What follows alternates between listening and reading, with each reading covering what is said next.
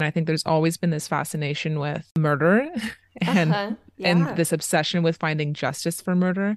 And to see that represented in such an old story is really fascinating.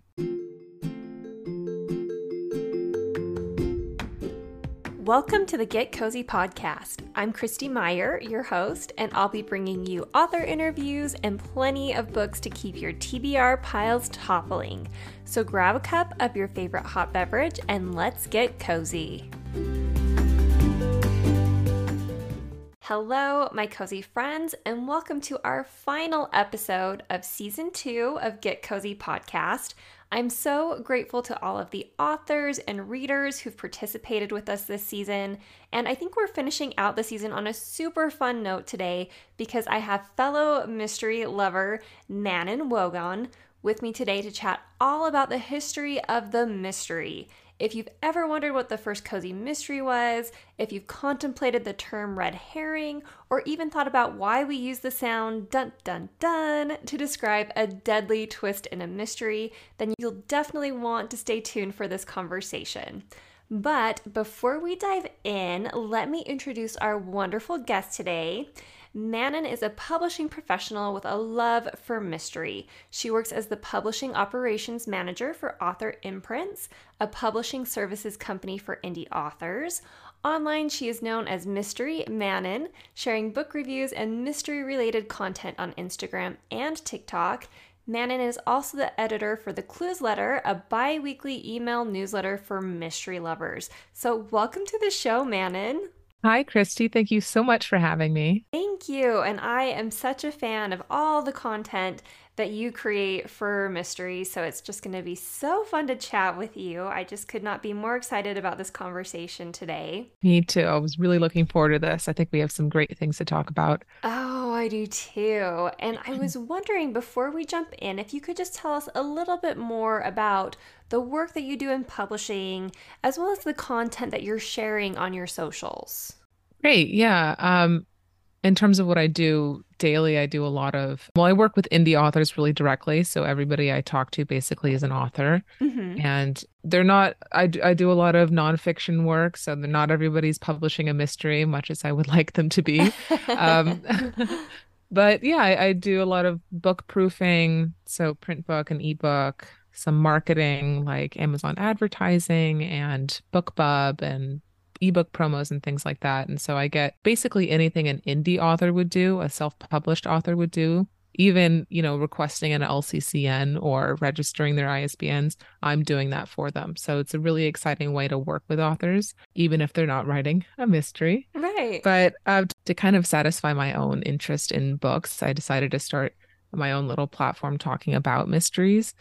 And so that's been a more of a creative outlet for me to talk about what I've been reading and loving. And then in recent recently I've just been I feel like I've just been getting more, even more excited about mysteries mm-hmm. and sharing my love through the Cluesletter which is something that I write every other week and that's been a great opportunity for me to dive even further into the genre and to talk about talk to authors who are writing mysteries today. Right. And so yeah, I just absolutely love this genre. I think there's so much to talk about, past, present, and future.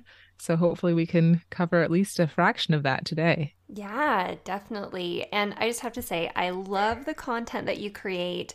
And as an indie author, I can just say, like, how invaluable those services that you provide would be. And I know we have a lot of indie authors who tune into this show. So, indie authors, definitely reach out to Manon for help with all of those services because, man, that would have been so nice when I first started publishing books. Yeah, there's, I mean, publishing, self publishing is such a, a minefield of things that mm-hmm. A lot of people don't really realize are, are issues. So yeah, if you're considering indie publishing, it, it, it can be really daunting, but also really rewarding, as I'm sure you you know, Krysti. Uh-huh. Yeah, I agree a hundred percent. So let's go ahead and kick off our conversation today by talking about the beginning of the mystery genre and more specifically what the first documented mystery novel was. Now, there's certainly some debate around the answer to this question, Mhm. um, but Manon, in your research on this topic, what have you uncovered? Well, it seems like there's a, a broader consensus that The Woman in White by Wilkie Collins, it's a pretty significant milestone in the mystery genre. That was in Uh-huh. 1859. And um, I also know that Wilkie Collins' other novel, The Moonstone from 1868, is also cited as a very early mystery.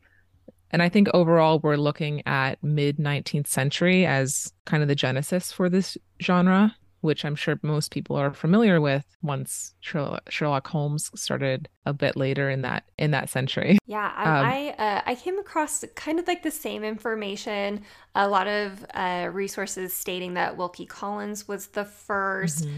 um, and then I also found some research showing that um, although there are examples of like puzzle stories that reach back through time when some of the earliest poems and tales were written down, a lot of people do agree that the first modern detective story is the murders in the Rue Morgue mm-hmm. by Edgar Allan Poe.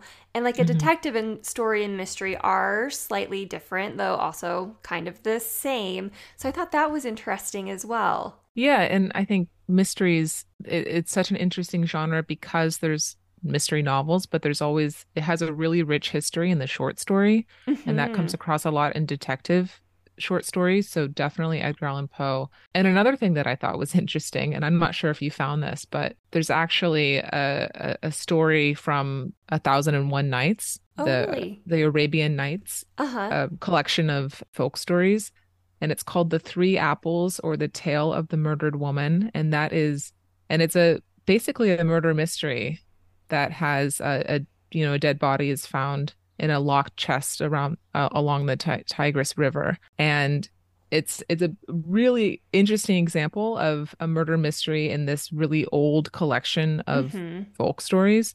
And so I think that goes to show just how broad the genre can be interpreted and how really how old it is. And I think there's always been this fascination with murder and uh-huh. yeah. and this obsession with finding justice for murder. And to see that represented in such an old story is really fascinating.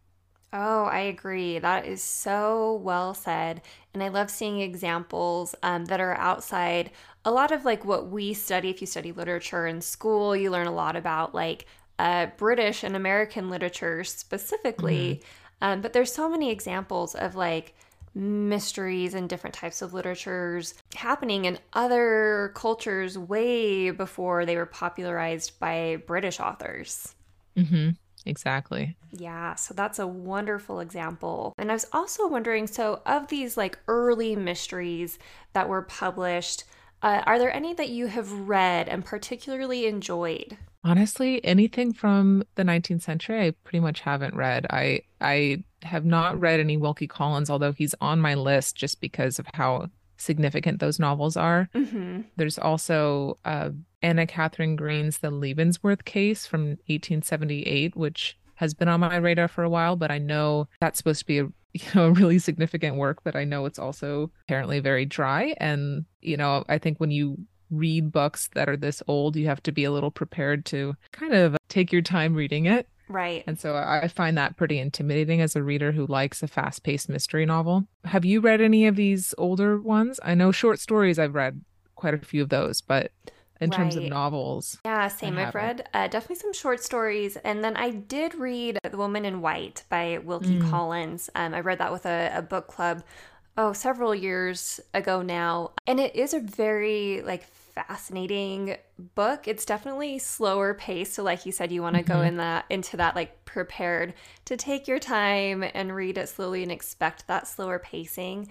Um, but it also has this really fun like gothic like it, are we haunted or is this like a human being doing these deadly things element mm-hmm. which is something that i really enjoy both in mysteries and thrillers i agree i think that gothic element that's so prevalent in a lot of those early works is really important to mysteries and just being mm-hmm. able to mm-hmm. create this atmospheric suspense is is very exciting to have in a mystery and you don't really get that in some of the more traditional detective novels it's a those are pretty you know cut and dry and don't always have that atmosphere mm-hmm. so yeah I, I do appreciate that about those early works too I agree. And I do feel like the mystery novel in like popular culture really exploded in the 20th century, right? When we get like Sherlock mm-hmm. Holmes by Sir Arthur Conan Doyle, which I've read that complete collection. And then, of course, uh, Agatha Christie, who I don't know if a lot of people know this, but Agatha Christie is like the best selling author of all time besides mm-hmm. uh, William Shakespeare and I think the Bible. So mm-hmm. that's which is just like so bananas to think about. It's just mind blowing. And I know mm-hmm. you're a prolific reader of Agatha Christie. So, what are some of your favorite works by her? Well, prolific is a very strong word. I, I feel like I'm a, I'm a huge fan of her works, and I'm very lucky that I have a lot more to read because every time I read one of her books, I feel like I get the chance to dive a little deeper into her writing style. And I feel like I notice things that younger me would never have noticed while reading a book for the first time. Yeah. Um, but in terms of her favorite, my favorite Christie books, I mean, I have to say, and then there were none, was my very first introduction to Christie. Like, oh, okay. I know it's a lot of I if if you're new to her, I mean, that's the place to start, I think. I think a lot of people start with and then there were none. But that's an example of a, a mystery I read several years ago. I think I was home for you know, on a college break or something during the summer. And I was reading that book and I was literally scared reading it because it was this like, it's so creepy. I mean, talk about atmosphere. She really, yeah. it's this literally a dark and stormy night on this remote island and nobody can get off the island and people are just uh, dying off one by one. And so that was an example of, you know, I think Christie's brilliance. And she cites that book as one of the most difficult for her to write. And that's just, you know, an example of of how complex a mystery can be. Right. But what's interesting with Christie is sometimes you read her books and you're like, this is really not this is really not her best work. I mean, right. she has such her books really vary in terms of the complexity and the quality of the mystery and yet I I still enjoy pretty much everyone that I read. So I think that's the mark of a good writer. She really has a, a strong ability to write and a strong ability to craft these characters that come off the page. And I think that's probably my favorite my favorite aspect of Christie is her mm-hmm. her, her ability to write characters so cleanly and simply and yet vividly.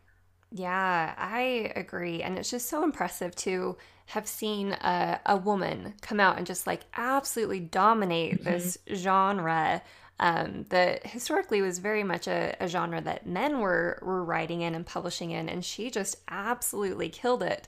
Um, mm-hmm. Like she's done so many things that have set like standards in the mm-hmm. mystery mm-hmm. genre today. Like, and then there were none is like now a, a, whole trope that people use over and over and over again and try to put their own spin on it.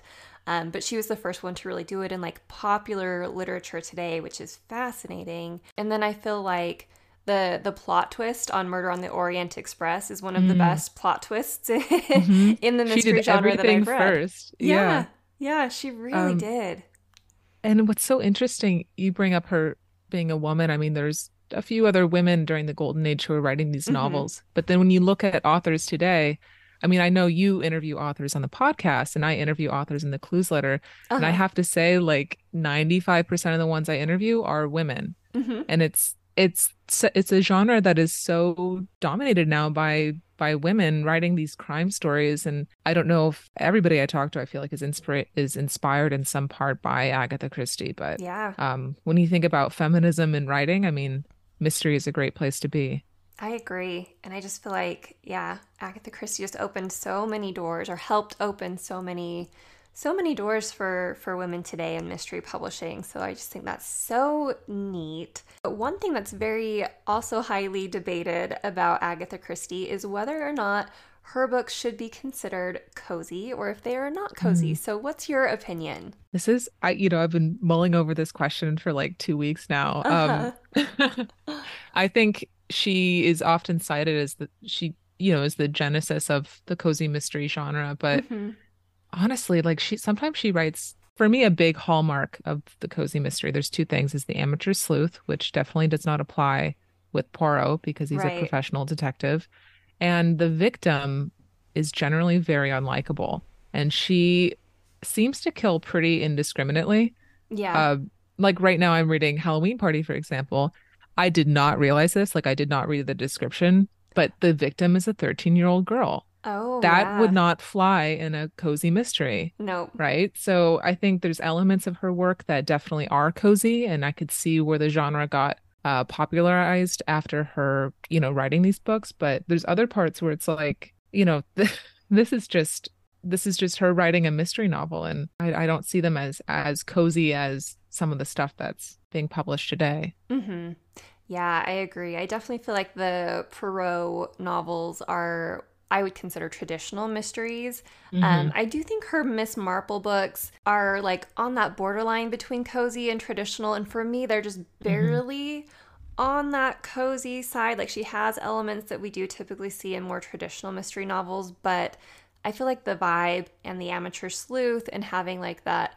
Uh, mm-hmm. I can't remember if she's octogenarian, but uh, around there, the octogenarian sleuth is such a thing in cozy mysteries Mm-hmm. And she was kind of like the the first one to do it again in like popular literature today. Um, so mm-hmm. I I do feel like the the Marple ones for me are are cozy, but barely.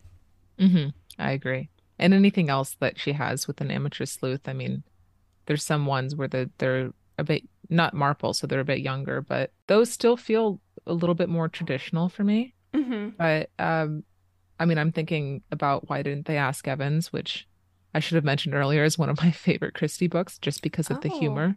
But those are characters who are amateur sleuths, and yet it doesn't feel like a cozy. Maybe mm-hmm. because they're traveling around quite a bit. I'm not sure. But yeah, there's a few Christies that are like definitely not. Like, and then there were none. That right. could never be a cozy. I mean, that was like chilling. Yeah. Right? And, and a little bit too complicated and also more or less lacked a sleuth. So exactly for me, like, and then there were none. If you're going on like a scale of like cozy mystery, traditional mystery to thriller, like it almost, I think it probably lands more in the thriller spectrum. Mm-hmm. Like it is, it is chilling, like you said. Yeah, I agree. Um, I was chilled reading it. Mm-hmm. I was, I didn't, and I did not expect that because I thought Agatha Christie, I, I I was familiar with Poirot and I had watched the series and Miss Marple, and then I thought, okay, maybe I'll read this one because it's her most famous book. Uh-huh. No, that was that was scary. Yeah. I was spooked. Yeah. Yeah. I agree. I agree completely. And um, so, a fascinating fact about Agatha Christie that not everyone knows, but that I do find just like captivating is that on the 3rd of December, 1926, she mm. actually went missing from her home in Berkshire, uh, not to be seen again for 11 days. And despite a massive manhunt, she just could not be found. So, 11 days after her disappearance, she was actually identified as a guest at the Swan Hydropathic Hotel, um, which is now called the Old Swan Hotel and she was actually registered there as Mrs. Teresa Neele from Cape Town, um, and Christie never gave any explanation for her disappearance. Uh, however, Neele, interestingly enough, was the surname of Archie, Agatha's husband's mistress. Um, and there was a novel that came out in 2022 called The Christie Affair by Nina de Gramont. So, did you happen to read mm-hmm. that one, Manon? you know, it's sitting on the shelf behind me. Uh-huh. so I have not, but I did read one by Marie Benedict called The Mystery of Mrs. Christie. And it was, oh. it's kind of oh. another fictionalized telling. I didn't particularly care for it because it's more, uh, it wasn't enough of a mystery for me. But mm-hmm. I agree that this is literally one of the most fascinating stories of all time. Right. Um, and the fact that she I think her explanation, her official explanation was was it amnesia or something and she she was intentionally or maybe not intentionally very vague about what happened during that period. Uh-huh. Um, and I know that there is so much speculation. Is it a publicity stunt? Is it truly a, a, an amnesic episode, or was she really just under so much stress because of her husband's affair that she went through this process? I, I love that they brought in Sir Arthur Conan Doyle to investigate the, the her disappearance and so um, fascinating. These other kind of characters to not characters, but these big mystery greats. And so, this idea mm-hmm. that a mystery author could also be a detective and offer some insights into a real life case is so interesting to me. Like, would we ever do that today? I'm honestly not sure. Right. But I'm, I mean, I guess if it's a mystery, like the greatest, like most read mystery novel writer of all time goes missing, maybe you do hire mystery writers. I don't know. It's just so interesting. Mm-hmm. I agree. I know part of me is like, I wonder if she was just taking like method writing to like the next level or something. I know. It's interesting that her whole affair, her husband's affair, is really interesting to me as well because I, I had I had read that mystery, Mrs. Christie. I, I was aware of the story, and then I read, I think it was Murder in Mesopotamia, and Oh. there's a character in that that says something so on the nose about uh, Christie's own personal life. Mm-hmm. I think she says, you know, when a man goes off to war, he'll come back a different person, something along those lines.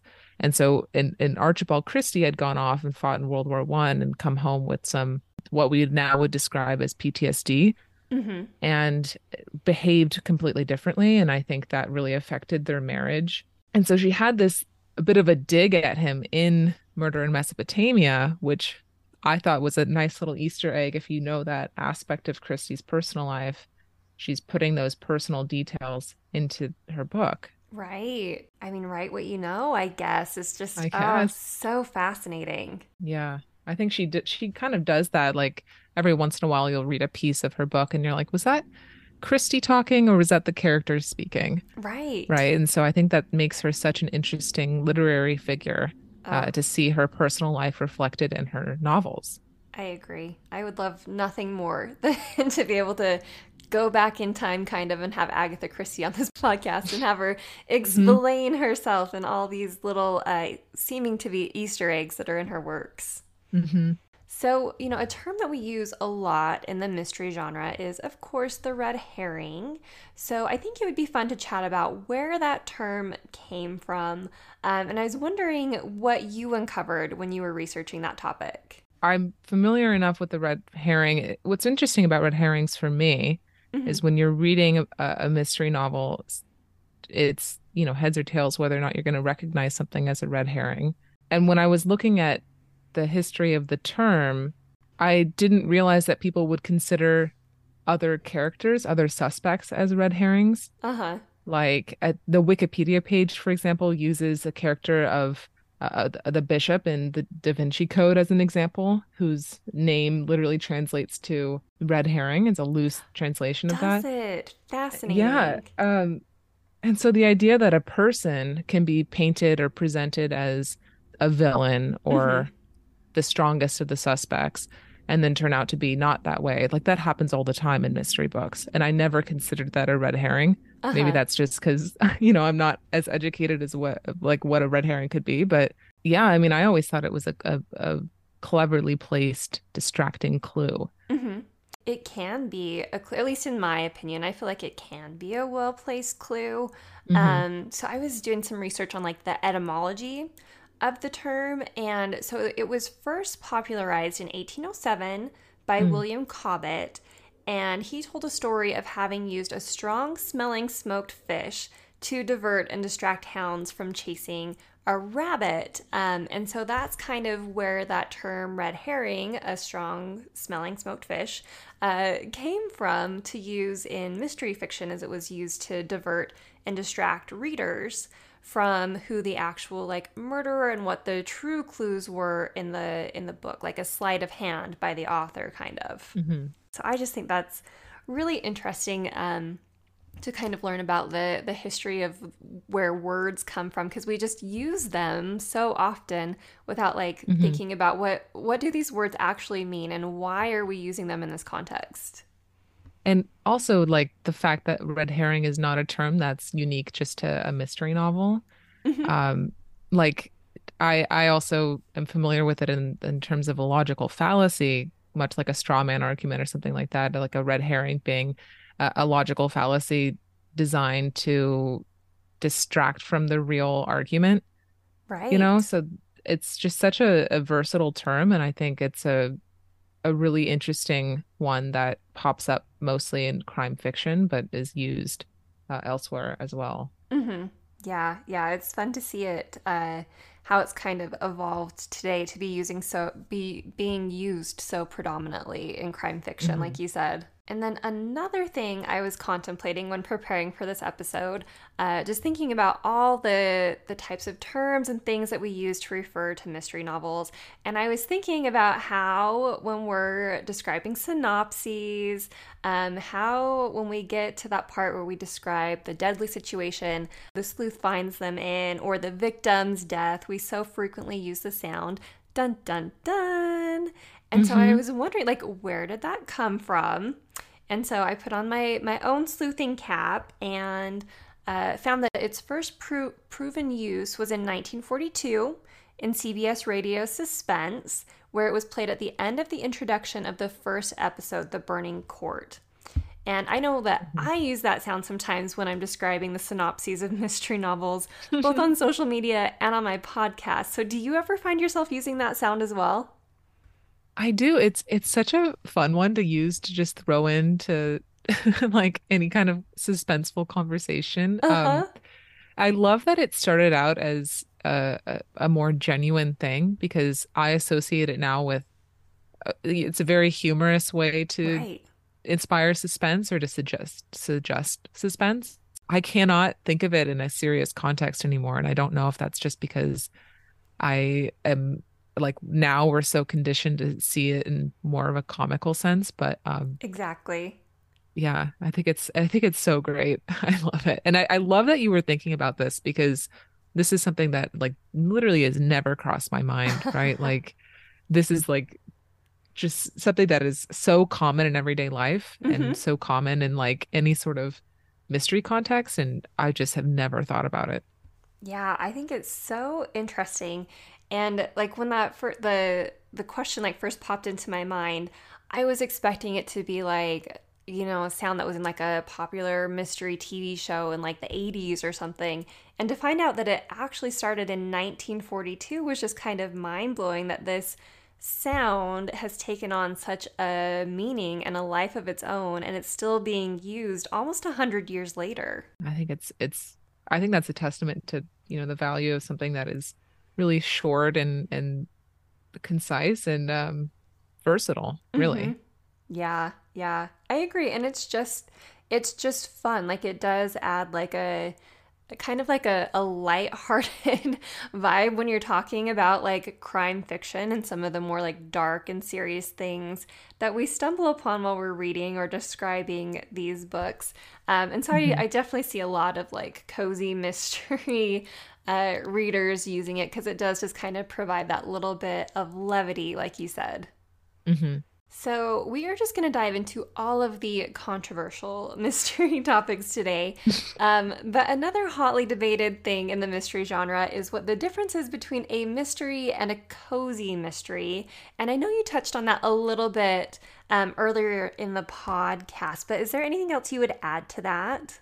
Well, let me think. So I think the biggest thing is absolutely the amateur sleuth. Mm-hmm. Otherwise, it is more of a traditional or detective mystery. There's, but there's other things that I would consider tropes that are uh, kind of mix and match in cozy mysteries. You might read one without any, without some of these, or you might read one that has all of these. But uh, a, a, small, close knit community, probably in a small town.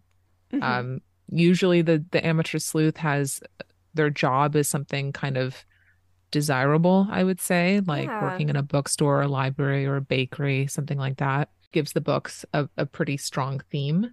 I think the the victim, like I said, being really unlikable. To make this as cozy as possible, you don't have to think about the morality of killing an innocent person. Mm-hmm. Um, you want you don't want that. You want somebody who I wouldn't say deserves to die. I would never want to say that, but right. where you feel less badly about them showing up murdered. Mm-hmm. i don't know. I feel conflicted about this because i think a cozy mystery is such a specific genre that uh, has a rich history. And sometimes i see books being described as a cozy mystery and i wouldn't necessarily uh, put them in that box even if they're I, I, I would call them cozy adjacent. Right. Like um, i think a good example is the thursday murder club series by uh, Richard Osman. Like those are books that mm-hmm. people describe as cozy mysteries all the time, and yet they have four main characters, and I think they're a little bit more complex than a traditional cozy. I agree. And so I ha- I hesitate to to call those cozy mysteries. And I don't know how you feel about that, but there's yeah. a few series like that that I wouldn't call cozy. I agree completely. Um, I I so frequently see people describing the Thursday Murder Club, the Finlay Donovan books, um, mm. Dial A for Aunties, uh, mm-hmm. as being cozy mysteries, and and uh, I don't feel like they they fit the definition of a cozy mystery. They do feel cozy, but they're not part of the cozy mystery genre. Um, they're all delightful. I'm a huge fan of all of those books. Um, I just don't consider them to be cozy mysteries. Um, even though I do, I feel like I'm seeing the line between like traditional and cozy getting blurrier and blurrier. Um, mm-hmm. With books that are being published today, we're seeing a lot of uh, social issues and more serious and important things being touched on in the cozy mystery genre that we typically didn't. Um, but I do feel like the way that information is delivered uh, in a cozy is going to be a little bit lighter where in like mm-hmm. a traditional mystery, particularly like the Thursday Murder Club, you're going to get those issues and you're going to see them in like a, a darker, grislier, like really more real way mm-hmm. where cozies still feel safe and escapist, um, where the traditional ones don't quite as much. I agree that those books are absolutely fantastic, but mm-hmm. I would call them cozy adjacent. And I think it's interesting now. I think that the word cozy is such a hot word right now. Yeah. Like every book that could be described as cozy is being described as cozy. Like cozy fantasy is a big one. Yeah. Um, cozy, like a witchy cozy. I don't know if you've seen like mm-hmm. almost like practical magic kind of vibes where it's like just cozy. And so I think people want to put that word on books that feel cozy. Right. And that is different to me than a cozy mystery. I agree. And I'm always like, I love to see the way that language is used, even if it's like temporarily as part of like a trend or if it's just like the mm-hmm. evolution of the way that a word is being used. But I do think it causes some confusion for readers because there's definitely a difference between a book having a cozy vibe and actually belonging to the cozy mystery genre, which does have its own set of specific rules, even if those are starting to get you know, blurrier and blurrier as mm-hmm. more modern cozies start to come out.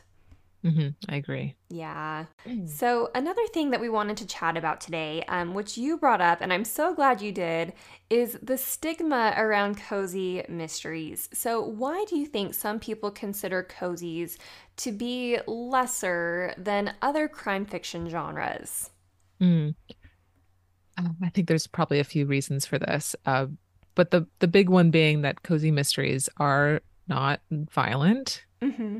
and they're they're really clean books generally and i think um, to write about murder in a clean non-violent way is i think looked down upon as maybe cutesy because you're not getting into the noir or hard-boiled or even grisly or traditional mystery uh, right. uh, uh, stories but um I also can't help but think, and I not to bring like any sort of agenda here, but I, I can't help but think that this is a a, a women's issue because mm-hmm. cozy mysteries are so popular among women. The idea that women enjoying this this you know maybe a little cutesy mystery, something that's a little bit more pleasant or enjoyable, nonviolent, right? That might color people's uh, perception of it because it's not as serious right? Yeah. And so, and I think that's a, a shame because for me, cozy mysteries are very traditional. Mm-hmm. They have a really rich history being rooted in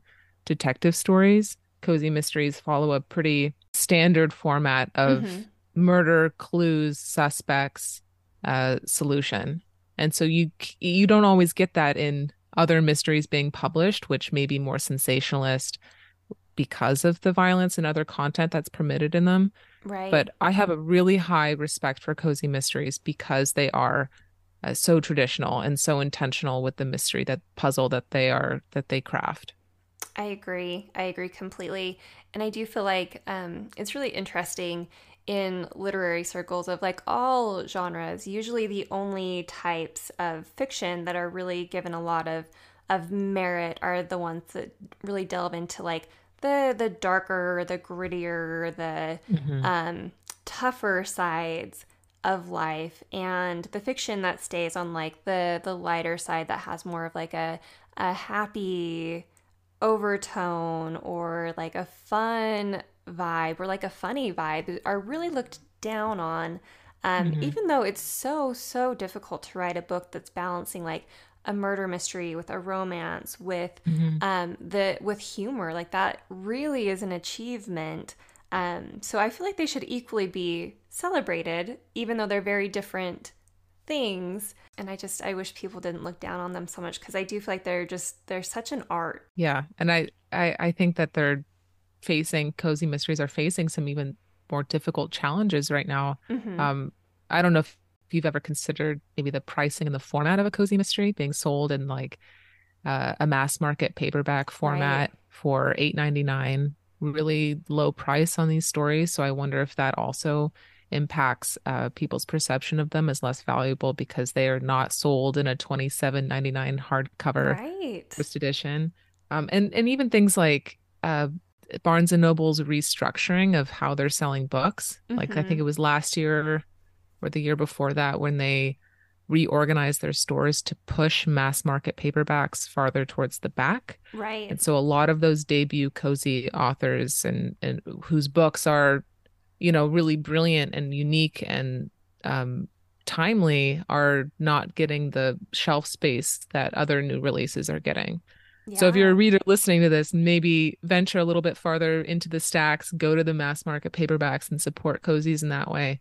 Absolutely. Because I hate to see those books getting ignored because of some merchandising decisions. Yeah, I agree a thousand percent. And I've never really thought about that before about how the way that publishing houses are pricing these books does make mm-hmm. them seem like they're less valuable. And I have heard people um, on social media, on YouTube, BookTube, um, saying so crooked lane is a publisher who does put out cozies and hardcovers mm-hmm. um, and so they are more pricey and i have heard people say i'm not going to pay you know $20 for a, a light cozy mystery and it's like why why not like what is it about the cozy mystery that we find less valuable when you know they are such like complex stories some of them are so beautifully written um, mm-hmm yeah, and they really are deserving of having that shelf space and the same price point that everybody else is getting.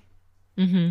It's definitely a, a, question of perceived value when it mm-hmm. comes to pricing. And I also think, you know, as somebody who works in in self publishing, um, it's interesting to see how this genre has been really taken over in many ways by indie authors. Yeah. Um, there's a huge, huge market for independently published cozy mysteries uh, and on Amazon, you know, that means Kindle Unlimited, right. a low ebook price, really low barrier of entry for new readers, and um, a de emphasis on physical formats for these books. So it is interesting to see how self publishing has maybe impacted um, the future of the genre. Mm-hmm. Because cozy mysteries are so are one of the most. I mean, cozy mysteries and romance, I think, in terms of right. self publishing, are absolutely massive. So um, very interesting to see how people continue to uh, rewrite, reinterpret, and remarket these books in the online space.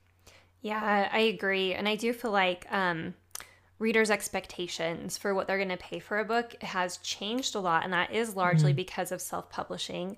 Uh, both Kindle Unlimited and when you uh, indie publish, like through Amazon, you can do a free week um, mm-hmm. to just to kind of like get your book out there more. And as an indie author, it's been fascinating to see the number of people who will pay a couple dollars for my book versus the number of people that will just download it when it's free and only when mm-hmm. it's free. Like it's like thousands of people difference. Like it's yeah. really interesting to see the fact that readers are less and less willing to pay for fiction. And I'm not saying that in like a a negative way. It's just an observation mm-hmm. about the way that we're we're changing our spending habits. Um, and I do wonder if that's partially because publishing houses have increased the prices of all other genres so dramatically. Mm-hmm. And you know, when you think about the cost of a, a an ebook that's traditionally published, that's mm-hmm. almost always higher than nine ninety nine if it's unless it's on sale. You know, right? So, uh, our our perceived value of of cozy mysteries is definitely changing. And oh, oh, you know what's an interesting thing about about cozy mysteries? And I don't know if you've noticed this as well, but uh-huh. In addition to the pricing change with self-published cozy mysteries being priced very lowly, um, a lot of them are really short.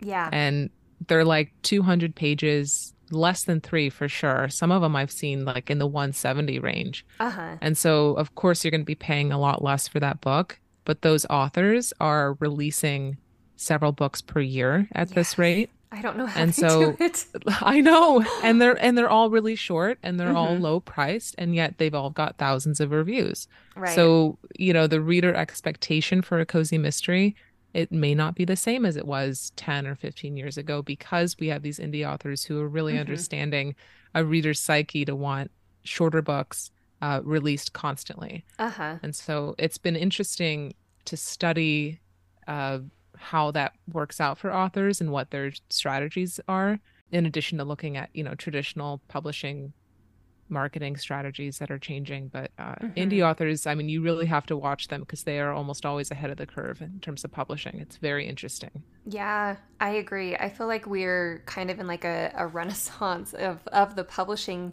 industry mm. because indie publishing has become so accessible which is not to say that it's not expensive and challenging, but it's just become more accessible and mm-hmm. so many people are doing it and that's having such a huge impact on publishing houses and then you have so many other things happening like writers strikes mm-hmm. and like publishing houses just having a lot of like inequality with the amounts that they're paying authors and all of these things that are just having such a massive impact on the industry and it's going to be really interesting to see what happens over the next few years totally agree yeah yeah so, we love book recommendations on this podcast. Mm-hmm. So, tell us what are some of your favorite mystery novels? Okay. I love giving book recommendations, yes. obviously. uh, it's like what I do. But I'll start with one from the Golden Age that's okay. in the public domain. And I didn't mention this earlier, but but the, a huge advantage of the mystery genre is that a lot of the greats, a lot of the really old books are old enough to be in the public domain, mm-hmm. which if you are a really price sensitive reader and you do go for those lower priced ebooks, maybe consider looking at some public domain ebooks um, yeah. that you can download on Project Gutenberg. So, a recommendation for that I have is um, The Red House Mystery by A.A. Milne, who's um, A.A. Milne, by the way, is the creator of Winnie the Pooh. Oh, interesting. So he wrote before he wrote Winnie the Pooh, he came out with a, a detective novel dedicated to his father, who was a, a fan of detective novels. Uh, the Red House Mystery is uh, like a country house mystery. It takes place in a country house, and it's a locked room mystery, and it's really quite fun. I mean, you've got this like detective duo that's kind of like a Sherlock and Watson dynamic. Uh-huh. One's really brilliant, and one's a little bit slower, and that makes it really fun. But that is fun. Uh, but yeah, so I I really recommend that one if you're interested in Golden Age because it's easy to read and and really accessible. And but more recently, I'll give a recommendation to readers who are really, really interested in the history of the mystery, like this top, like uh, this yeah. podcast is called. It's called West Heart Kill by Dan McDorman. And it's coming out. I'm not sure when this episode will air, but it's coming out sometime in October. Oh, perfect.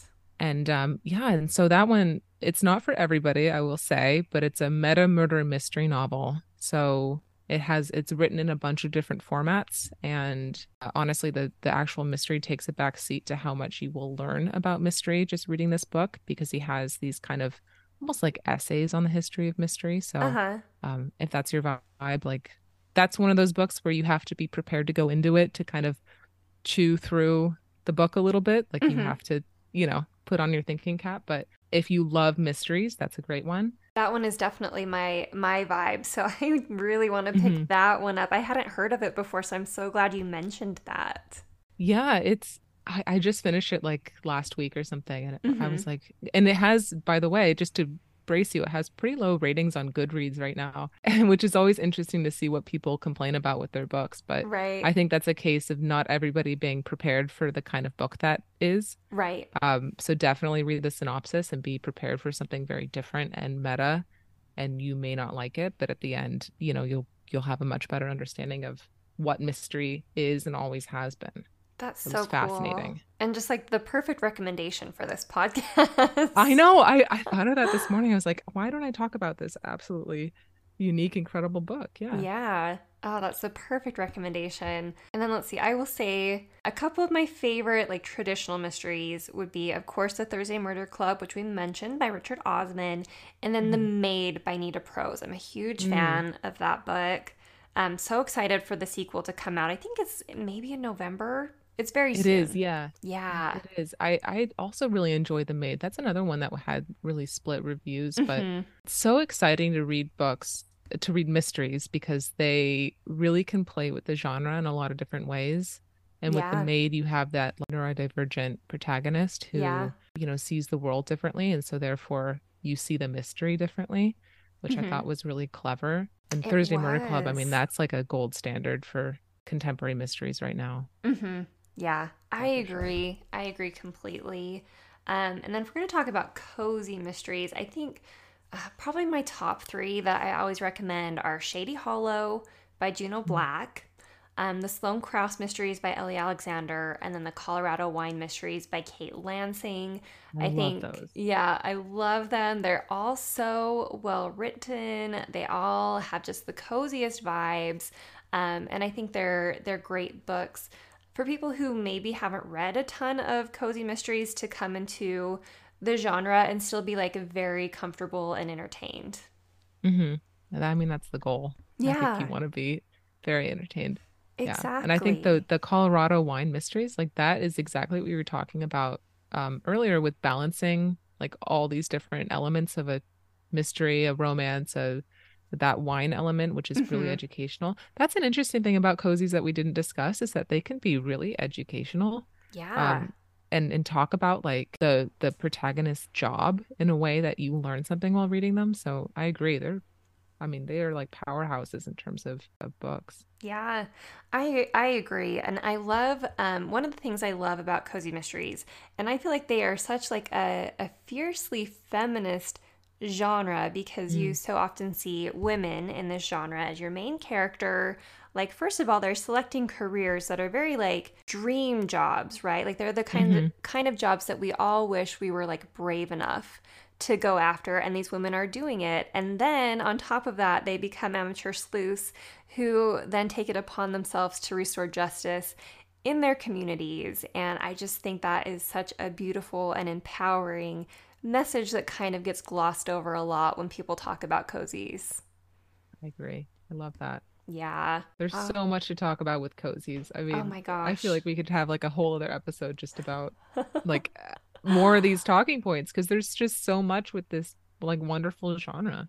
I know. I I agree. I agree. Obviously, I I am a huge fan of of cozy mysteries and I just think there's so much to to dig in into with all of them because they're such complex works of fiction. Mm-hmm. All right. Well, before we sign off today, can you tell our listeners just how they can connect with you online and also sign up for your fabulous Cluesletter? Thank you. Yeah, I'd love to. So I go by at Mystery Manon, M A N O N, on TikTok and Instagram. And that's where I'm most active. But my newsletter, you can sign up through the link in my bio, or if you go to cluesletter.com, it'll redirect you to my website. And yeah, I just, I love talking about books. I love it when people DM me and reply and talk about books. So, absolutely love to connect on any of those platforms and reply to my Cluesletter because I, I do love a good email reply as well. Oh, yes. And I just like, I have to say, uh, when I first heard about your Cluesletter, I was like, that is the most brilliant thing. and it's such a wonderful newsletter because you do author interviews. In there, you talk about the books that you're reading, you talk about the mystery genre, like in general. Like, it's just, it is a newsletter that I feel like really adds a lot of value to subscribers. Um, And you mm. put so much work and thought into it. It's also like very beautiful, like the graphics that you do and everything. It's just, it's so well done. Thank you so much. I I love doing it, and um, I it honestly makes me feel like I'm connecting a lot more with the genre and with readers. So mm-hmm. it feels it feels really good to, to to put it together, and I do my best to incorporate uh, all kinds of mystery genre like Yeah. subgenres. So it's not just cozy. I, I like my next interview, I think, is with a thriller author, author. So Awesome. I'm hoping there's a little bit of everything for everybody. But yeah, thank you for the kind words. Oh, of course. I'm I'm a huge fan of the newsletter and of your your work on social media and I just so appreciate you taking the time to chat with me today. Thank you so so much for being here with us. Likewise, Krysti. Thanks so much for having me. Of course. And listeners, thank you so much for joining us for this season of the podcast. It's been so wonderful seeing you all tuning in and hearing about what books you've all been picking up that have been featured on the show. I appreciate you all from the bottom of my heart. Until next time, happy reading and stay cozy.